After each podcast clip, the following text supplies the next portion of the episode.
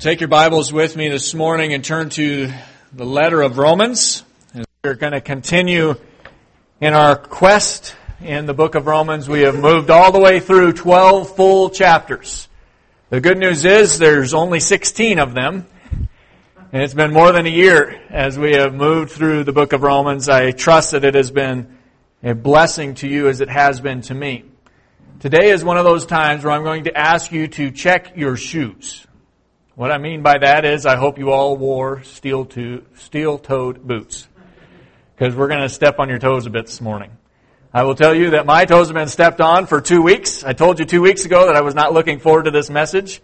Um, but I will preach the Word of God because that is my task. That is my job. And so even though I may grow through it painfully, I hope that you grow through it as well. There are several reasons why this message is difficult. One is because culturally, we are a society that hates submission. You bring up the word submission to anybody in society, in our culture today, and they will chafe at the word. Just the word. I don't want to be submissive to anybody. Biblically, in this age, there are three institutions that require submission. The first is the family. The second is the church. The third, the government. The first two are difficult, are they not? Submission in the family, proper roles in the family, culturally have been attacked and abused and maligned.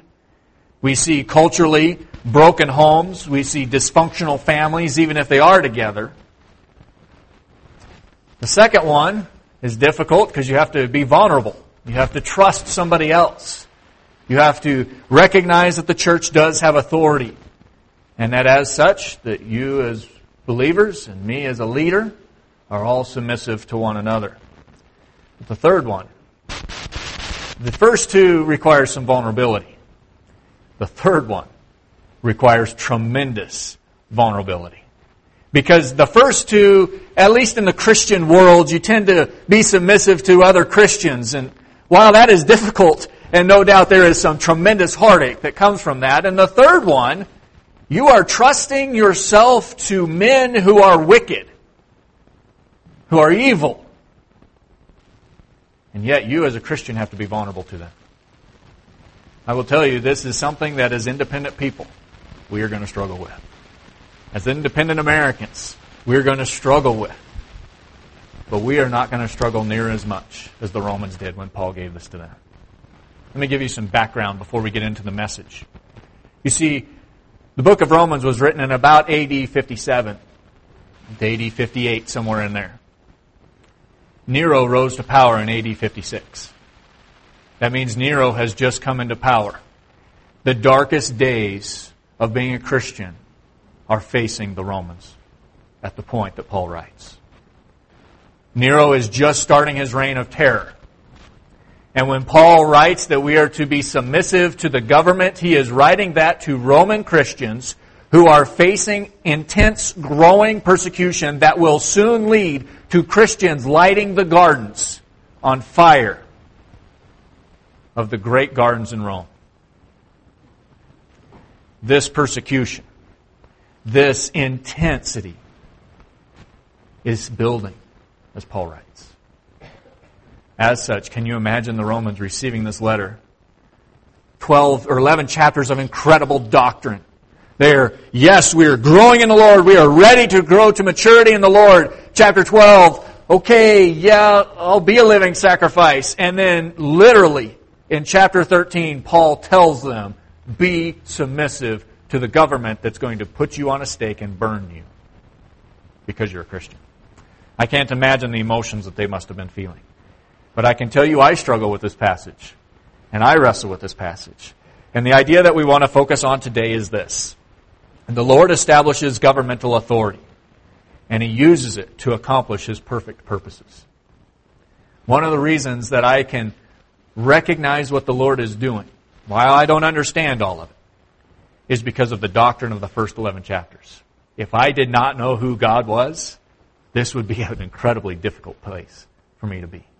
So Paul doesn't start out chapter 1 saying, guys, you got to be subject to the government. No, he starts out by revealing where we are, were, what God has done to bring us to where we are and where we're going to be, reminds us of his faithfulness through Israel, and then he prepares us to be subject to a government, even a government that may persecute us.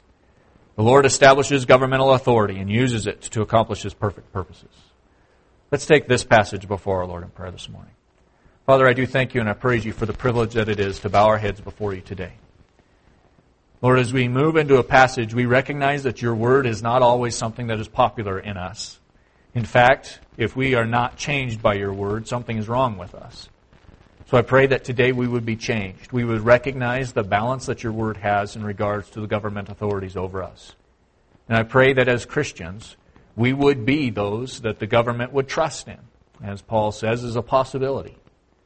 But at the same time, we recognize that we live in a world that is increasingly anti Christian. And because of that, we recognize we want to stand bold for the firm faithfulness of your word.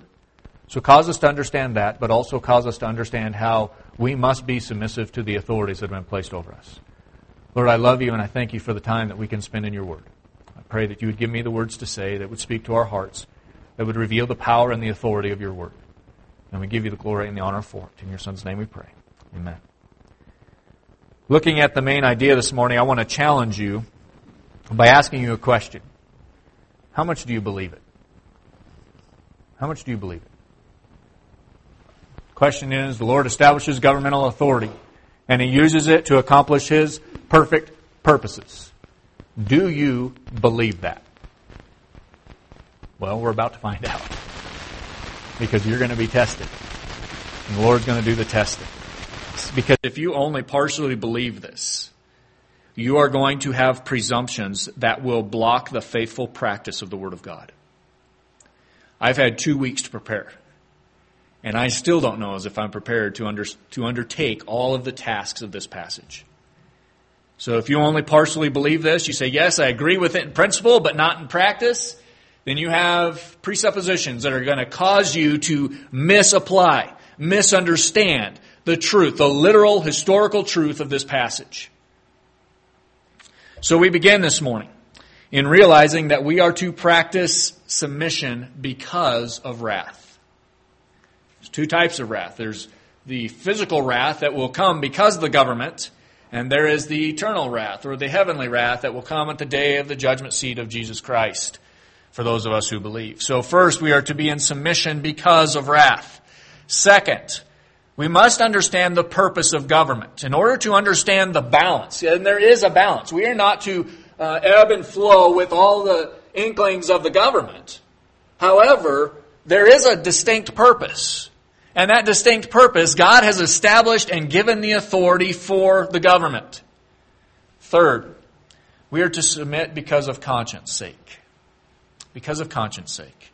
You see, there is a, as believers, there is an opportunity for us to demonstrate our faithful moral practice in light of a governmental system that is anything but. It does not matter if your neighbor is cheating on his taxes, must never be named among the believer. So as we move into this passage, we recognize there's going to be some challenges. We recognize that there's going to be some things that are going to step on our toes. So if you don't have steel-toed boots, curl your toes or whatever you want to do because uh, we're going to step on them a bit. Romans chapter 13, verses 1 through 3 says this Every person is to be in subjection to the governing authorities, for there is no authority except from God, and those which exist are established by God. Therefore, whoever resists authority has opposed the ordinances of God, and they, and they who have opposed will receive condemnation upon themselves. For rulers are not a cause for, of fear for good behavior, but for evil. Do you want to have no fear of authority? Do what is good, and you will have praise from the same. We're going to stop there for a moment as we pick a, as we fill in the gaps, the pieces here. You see, first we must understand that we are to be in submission because of wrath. And in order to fully understand this, we must understand that it is not ungodly wrath that we would face if we are in rebellion to the government. It is the authority that has been established by God. It does not matter what governmental system you live under. It does not matter if you live in uh, the Soviet communist countries, who some are dictators, some are um, more of a democracy. It does not matter if you live in uh, Chavez's Venezuela. It doesn't matter if you live in Ahmadinejad's Iran or our country, Obama's United States. See, the reality is we must recognize that all authority for government comes from God. Authority is established by God. Whether we like it or not, verse 1, we are to be under subjection to the governing powers over us. The reason for this is that we as Christians are in subjection to the Lord. You see, the same principle works. And no matter if we're talking about the family, or we're talking about the church, or we're talking about the government, the same principle exists. The reality is that all authority is because of God. And all subjection, all submission to that is because we are submissive to the Lord. So when Daniel disobeyed the command, the edict of Nebuchadnezzar, and he refused to bow, was he obeying the Lord? Absolutely. But you recognize that he was also obeying the governmental authorities. Because he said, I'm going to I'm going to follow the Lord, but I'm going to willfully suffer the consequences of doing so. You see, there is a balance here in Scripture. And we're going to see this balance throughout. But we must recognize that all authority has been established by God. If we believe the central idea this morning, we understand that no matter the evil nature of government, God is using sinful men to accomplish his perfect purposes. That's the other reality I want to sink in. God is using sinful men to accomplish his perfect purposes. The reality is that you and I must understand that God is not changed because some person comes to President of the United States. God is not changed because some uh, dictator somewhere is killing thousands of people. We recognize that God is using even those sinful men to accomplish his perfect purposes. Every ruler from every period of history has been placed in their positions by the Lord. This is difficult to comprehend in the rationale of the finite human mind. Because we can't, we can't grasp that to consider the terrible atrocities conducted by evil men with tremendous power as being uh, placed, used, and removed by God in accordance with His will frustrates our limited scope. We are frustrated by that. How could God allow this to happen? And even as believers, we struggle with this. But we must recognize that you and I are finite. We see this moment in history. We can't even see tomorrow. And yet we dare tell an omniscient God that he didn't know better. That the authorities that are in existence shouldn't be there. No. We must recognize that we are finite. In our limited scope, we can have tremendous trust in our infinite God. And this is where we must understand God's eternal plan. That it is being accomplished perfectly, despite evil men, including and unfortunately ourselves. You see, God's plan will be finished perfectly. When Israel disobeyed God, was God's plans frustrated? No. When Hitler came on the scene and committed terrible atrocities against Israel, was God's plan frustrated? No. When they hung Christ on the cross, was God's plans frustrated? No, but you should be getting a picture by now. God uses even those things, and especially those things, to ascribe to himself glory which is only his. God's perfect plan will be accomplished. So we recognize that we are uh, under submission to God, and we exercise that in submission to our government because authority exists or is established by God. Second is that there is judgment for opposition. Look at verse 2. Verse 2 says, Therefore, whoever resists authority has opposed the ordinances of God and they who have opposed will receive condemnation upon themselves. So strong is Paul in this point that he reminds us that failure to be subject to government is failure to be subject to God. Now, as Christians, I want to show of hands how many of you want to be failures in being subject to God? No, we don't, do we? And yet we're willful and not submissive to our government. In fact, we have been taught that from an early age, many of us, that we should resist the government at any stretch. And there's a balance in here, no doubt, which we will see in a moment. But we must recognize that submission to the government is submission to our Lord. So the consequences of such action is condemnation. In both cases, or in some cases, it is both earthly and at the judgment seat of Christ. In some cases, it is just at the judgment seat of Christ. You may never get caught in your rebellion to the government. They may never hold you accountable to that. But the Word of God is pretty clear so far. Failure to be subject to the government over us is failure to be subject to the Lord who placed that government in power over us. Not a pretty picture so far. I told you I was going to step on your toes. Verse 3. For rulers are not a cause of fear for good behavior, but for, or, but for evil. Do you want to have no fear of authority? Do what is good, and you will have praise from the same. You see, we must understand that there are some results of submission, some benefits of submission, both earthly and eternally. And this is kind of an interesting verse because it is one that many have sought to read revolution into. They say, well, if the government is not doing good, then that gives me a reason to exercise revolution. That I can go out and fight for my right. But that puts us in kind of a difficult position, does it not, in our world today? How many of us, and I don't need a show of hands, how many of us believe the government is doing right in every way? Let me remind you of the audience. Paul's day. Paul's audience, his recipients, were about to face the most intense persecution to come in the early church. They were about to face the darkest days of persecution. And Paul tells them, the government is for good. Did they have an excuse to say, uh uh-uh, uh the government is not good. I don't know if you've been on the streets lately, but they're rounding up Christians and they're hauling them off. You see, we cannot pull this out of context. We have to leave it in its historical context as well as its grammatical context. As a general rule, as a Christian, you are to pay your taxes, you are to live upright lives, and for the most part, the government will respond in kind. However, Paul is speaking to a group that has been persecuted for their faith, cast out because of their stand of Christ. And we must recognize that as Nero rose to power and persecution is beginning to increase, that there had to be some question. So what does Paul mean? What does he mean when he says this in verse 3? When he says, for rulers are not a cause of fear. And yet the believers in the churches in Rome are fearful for their lives.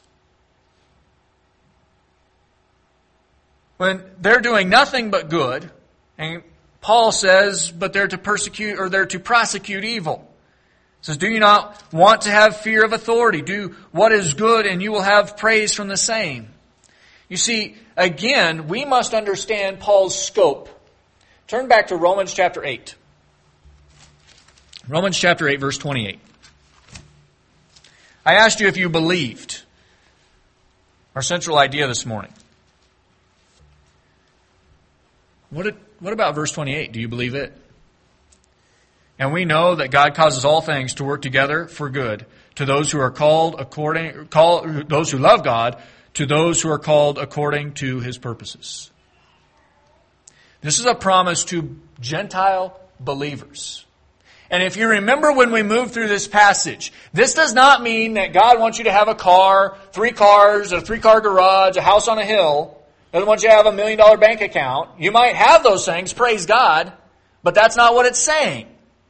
What he's saying is, for those that know God, God causes all things to work together eternally good for them. Remember this word for good? is a point in the future, a point to come, not in the present. And so for the believers in Rome who were reading chapter 13 and they recognize that persecution is coming, they also recognize that Paul is reminding them that there is something significant being stated. And they may not be able to see the whole grasp of it. In fact, why did Nero and so many other Roman emperors persecute the Christians? Why did the Judaizers persecute the Christians? Why did they all send them away, try to get rid of them, try to kill them?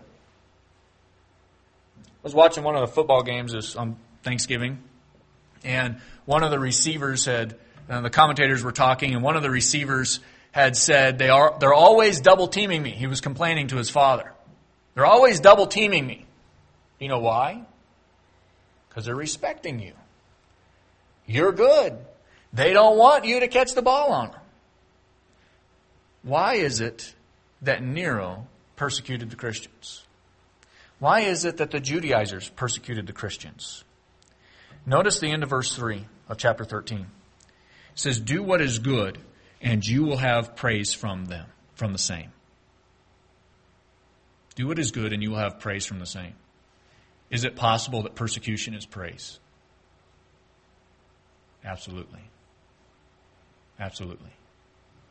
Persecution is praise. Now, how many of you like the idea of persecution being praise? See, the reality is that is not a principle we like. But if we are living Christ like lives, the Christian fears nothing from men when they have done well. The Christian fears nothing from men when they have led Christ like lives. That is why Daniel after hearing the edict, and Daniel is very clear. He goes, I heard it. And he writes it for us. I heard the edict. And then I went and knelt at the window, opened it up as I do every day, and I prayed to my God. You know why? He had nothing to fear from men.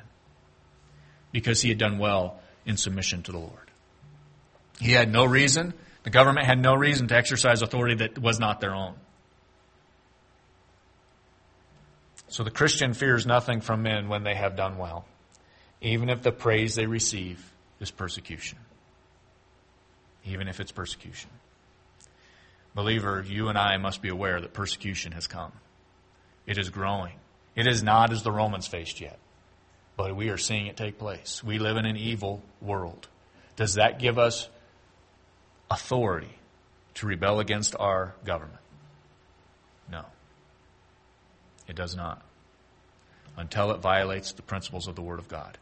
And we will get there in a moment. But let's continue on. What is the purpose of the government? Purpose of the government, verse 4, is this For it is a minister of God to you for good. But if you do what is evil, be afraid, for it does not bear the sword for nothing. For it is a minister of God, an avenger who brings wrath on the one who practices evil. You see, the first truth that we find is that the government establishes order. Paul uses an interesting word twice in this verse. He uses the word minister, and this is diakonos. This is the same word that we get our word deacon from. In fact, he uses the same word in the same tense, in the same mood, later on in chapter 16, in referring to people who were ministering to him, to Paul. So Paul is using this same word. He is saying that the government is a minister, is a servant of you for your good. As a believer, how often do you feel that way when you're sending your tax check in? Yep, they're a minister of mine. I don't think so. That's a hard thing, is it not? And yet Paul says that they are a minister. They were established, they are to establish order as one of their tasks. The government is a servant of the Lord that he uses to maintain order. When Egypt revolted uh, several months ago and they removed their leader, what reigned until the army took over? Anarchy. What established order? When the army came in and established a government. So part of governmental authority is to establish order. Anarchy reveals the complete depravity of humanity. It is disgusting. It is despicable. It is complete chaos. While the government is often ruled by evil leaders, those who do evil are held accountable to various extent. And it may not be to our satisfaction, but order is prevalent. You may not like that that murderer got off with such a light sentence. You may not like the fact that that thief got off with such a light sentence, but the reality is that there is still fear of the jail time. It may not be to our extent, but it is still establishing order. And this is what Paul has in mind when he urges uh, fear when evil is committed. There will be consequences, even by evil men, when you commit evil things. And we are reminded that the government does not carry the sword for nothing. What an incredible statement. And this reminds us clear back to Genesis, when, chapter 9, when God establishes corporal punishment for killing another human. And as time goes on, that is given uh, to the governmental authorities. And it has never been revoked. It has never been revoked. We are reminded that the government does not carry the sword for nothing. Their job, their task, their authority is to maintain order, even though they may be evil men. And that builds into the next one, and that is to punish that evil. This uh, use of the sword brings Paul to the second way in which the government and those serving in the government are ministers. And again, he uses the word diakonos, deacons. It is the job of the government to provide punishment to those who are committing evil. Even in a purely secular environment, lawlessness does not work. It cannot be maintained. It does not and cannot provide anything beneficial. When an ungodly government punishes wrongdoers, they are ministers of God's divine justice. And that is their task. They are to maintain order. They are to punish evil. Capital punishment as described by the Lord in Genesis 9 still exists. It has not been withdrawn. And the Lord uses government to fulfill this responsibility. It is not your right to go out and execute His divine justice. That is not your responsibility. God has established the authorities, the governmental authorities, to do so. But then let's move on to our final point this morning submission because of conscience. Verse 5. Actually, let's read verses 5 through 7 so we get the idea of the context here. The scripture says, Therefore, it is necessary to be in subjection not only because of wrath, but also for conscience sake. For because of this, you also pay taxes, for rulers are servants of God devoting themselves to this very thing. Render to all what is due to them, tax to whom tax is due, custom to whom custom, fear to whom fear, honor to whom honor. The first one is conscience. Not only is subjection to the government necessary to avoid wrath, both earthly and heavenly, at the judgment seat of Christ, it is necessary due to our conscience. The United States government maintains a conscience fund. Did you know that? and it is established for people who want to pay their debts to the government and yet remain anonymous. So, in other words, they've cheated the government, they've gotten guilty about it, and they want to um, make amends. Some city governments have a similar fund to do so. I read about a city that had investigated some tax frauds, and they announced that several citizens were going to be indicted. And that was their announcement. Several citizens are going to be indicted. That's all they said. They did not release the names of the culprits. They did not release who they were investigating at all. That week, a number of people visited City Hall to straighten out their taxes. Most of them were not on that list. When conscience begins to work, we cannot live with ourselves until we have made things right. And this is especially true in the life of the believer. Because the Spirit will not let you go. because rulers are servants of God. These servants are specifically appointed to the task of governing. And because they've been appointed by God, they deserve a just shake from the believers. Paul uses a different word. He could have used diakonos here for servants, and that would have fit the context. It would have fit what he was saying. He didn't. He used another word for servants. And this word means a special servant, a specially appointed servant. You see, the reality is these servants are specifically and specially appointed for the task of governing.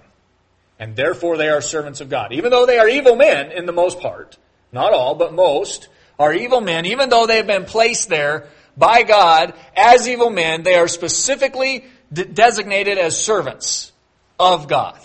Doesn't mean they're saved. Paul is not saying that at all. Paul is saying that God is using them to accomplish His perfect purposes. And as such, because you're in subjection to God, you're in subjection to them.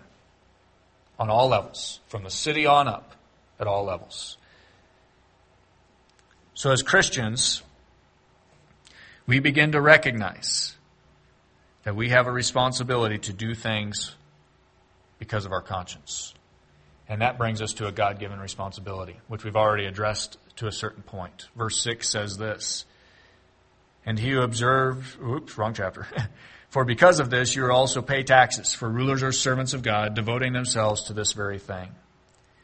Paul begins to wrap up his instruction with some practical insights to avoid the crushing guilt of conscience. He says, Pay the taxes that are due. Pay the taxes that are due. As Christians, we pay what we owe. Now, it should never be named among the church or its members that tax, tax evasion exists. Now, in our country, we have tremendous freedom. We have tremendous write offs. Paul is not speaking to those things, as those are not technically ta- taxes that we owe. But if we owe those taxes, then we pay them. We pay them without, without trying to evade in any way. If you can submit your tax return in good conscience, praise the Lord. Praise the Lord. If you can't, don't submit it. If your conscience is bothering you, don't submit it. As Christians, we pay what we owe. There should never, ever, ever be a Christian or a church that is listed as a tax evader. It's difficult, it's hard, but it should not be named among us. And finally, we do that because it's a God given responsibility. And finally, we have faithful submission. Faithful submission, verse 7. For not one of, again, wrong chapter. Render to all what is due them tax to whom tax is due, custom to whom custom, fear to whom fear, honor to whom honor. You see, we are to faithfully submit. It's not because they are righteous men. It is not because we agree with their practices or their politics. It is because they've been placed there by the Lord. Paul ends with four clear statements, nearly repeating the words of Christ in the first one. Render the tax that is due. Christ said, render under Caesar what is Caesar's. Paul says, pay the tax that is due. The word custom would be equivalent to our income tax. Pay that, Paul says. Pay your income tax. Pay your sales tax. Fear those who should be feared and honor those who should be honored. Those are very, four very clear statements. Doesn't give us much gray area. It's very black and white, as Paul has been all throughout. As we get set to draw this to a conclusion, I want to address the nagging issue. Human government is run by evil men who want nothing to do with the purposes of God. And they will seek to conform the Christian to them. So, how does the Christian respond? Well, Peter gives us that example, Acts chapter 5. Acts chapter 5, verse 29. We don't have time for all the context, so I want you to take it home and look at the context. This is uh, Paul, or Peter, as he is speaking. Acts chapter 5, verse 29 says, But Peter and the apostles answered, We must obey God rather than men. You see, here's the balance. Because often we can go to one extreme or the other. We can read Acts chapter 5 and we don't get Romans chapter 13. Or we can read Romans chapter 13 and we become lame duck Christians. We just hang around, whatever the government wants. Okay, they want abortion, let's fine, that's fine, whatever. They want homosexual marriage, that's fine, whatever. We don't, we can do that, or we can follow the balance of Scripture. Many trust in government to save them. That is absolutely wrong. Many believe that the church can provide some social means to salvation. That is absolutely wrong. Many others refuse to obey the government at any point. And that too is absolutely wrong. So where's the balance? How do we strike the balance? The balance, Ryrie says, is believers are to obey the government, unless to do so, as here in Acts chapter 5, would be to disobey God. If disobedience is required, then one must prepare to suffer the consequences. Here's what he was saying Are you ready to be a martyr? Are you ready to face persecution? Peter was. when he says, I must obey God rather than men. Daniel was when he says, I'm going to go pray anyway. I don't care what you say. I'm a servant in this government. I'm second highest. And yet you make an edict like that. I'm still going to obey God rather than men. And so he obeys God. But you and I must tread very, very carefully. Do not believe for a moment that the issue that you feel is worth dying on the hill for, that God does not mention, is really worth dying on the hill for. That's a difficult thing. When you consider your personal property, your personal health, your personal choices to some extent, all of those vulnerably being given to the government in submission to God. That's a difficult thing. Does this mean that we cannot stand up, speak out on matters that to do them would cause us to be disobedient to the Lord? Absolutely not. We should. I applaud those companies that do so. I applaud those Christians that do so. However, you and I must recognize that many times we are willing to die for things that are not biblical. We are willing to surrender those things that are not according to the things of God. And Paul limits it. In all things be subject to the government except for these things. If they disobey God, in other words, they are forcing abortion, or they are forcing homosexual marriage to take place in every case, that you are not free to do any other. We may not like it, and I do not like it. We may not like the fact that homosexual, homosexual marriage exists. We may not like the fact that abortion exists, but until the government demands it to take place in every situation, we cannot, we cannot be in rebellion against the government. That's a hard thing. It's an extremely hard thing.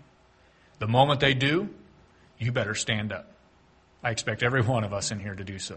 The moment they tell us that we cannot worship the true God, we better all stand up and say, I don't care what you're going to do to me, but I'm going to worship my God.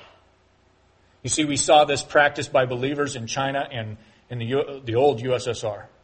And when they stood for the things of the Word of God, the church grew, it exploded, and eventually it took over the government, or at least brought it to its knees. It's doing so in China right now.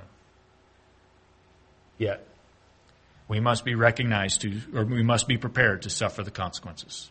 If you disobey the government for the things of the Lord, be prepared to suffer the consequences. And then remember Romans chapter 8, verse 28. He works together for good, all things, to those who love him and are called according to his purposes. There are obvious issues which the Christian must never retreat from. We must never retreat from. On the issue of moral, social, ethical, and biblical, the Christian should stand firm at whatever the cost.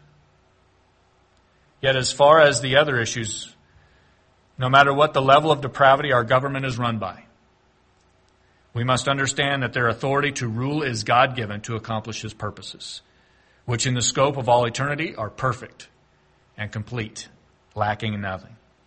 And they are working out for the good all things to those who love Him and are called according to His purposes. Do you believe that? Then you may not want to write that tax bill.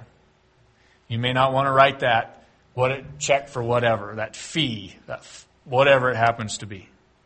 But as a Christian, you will do so because you're in submission to God, because you recognize that He's working together all things for your good, eternally speaking. As we begin to close in a word of prayer, we have the special privilege today to thank our Lord, to observe the table that is before me. You see, as we think about our response as Christians, we must recognize that this is only available. We only have these assurities because of what was done on the cross. There may be an opportunity for you to say, you know what, I do have a little bit of guilty conscience in this way. It's time to confess those things, that we can come before this table in a pure manner. So as I prepare for that, I'm going to ask, as I close this portion of our service in prayer, that the men who are going to help partake or help hand out the table before me, if they would come forward, and as we prepare to partake in that, let's pray. Father, I do thank you and I praise you for your word. I thank you for the power and the truthfulness of it. I pray that you would cause us to grow, to understand, to apply the principles that are found here in this passage. Lord, I'm, I will confess. I do not like many of them. I am independent. I do not want to be in submission. It is difficult to be in submission to the church authorities. It is difficult to be in submission to the family authorities. It is exceptionally difficult to be in submission to the governmental authorities. And I pray, and I confess that before you. And I pray that my limitations would not limit us as a group, that your Spirit would under, take for us, that we would understand this passage, and that we would apply it faithfully in every way.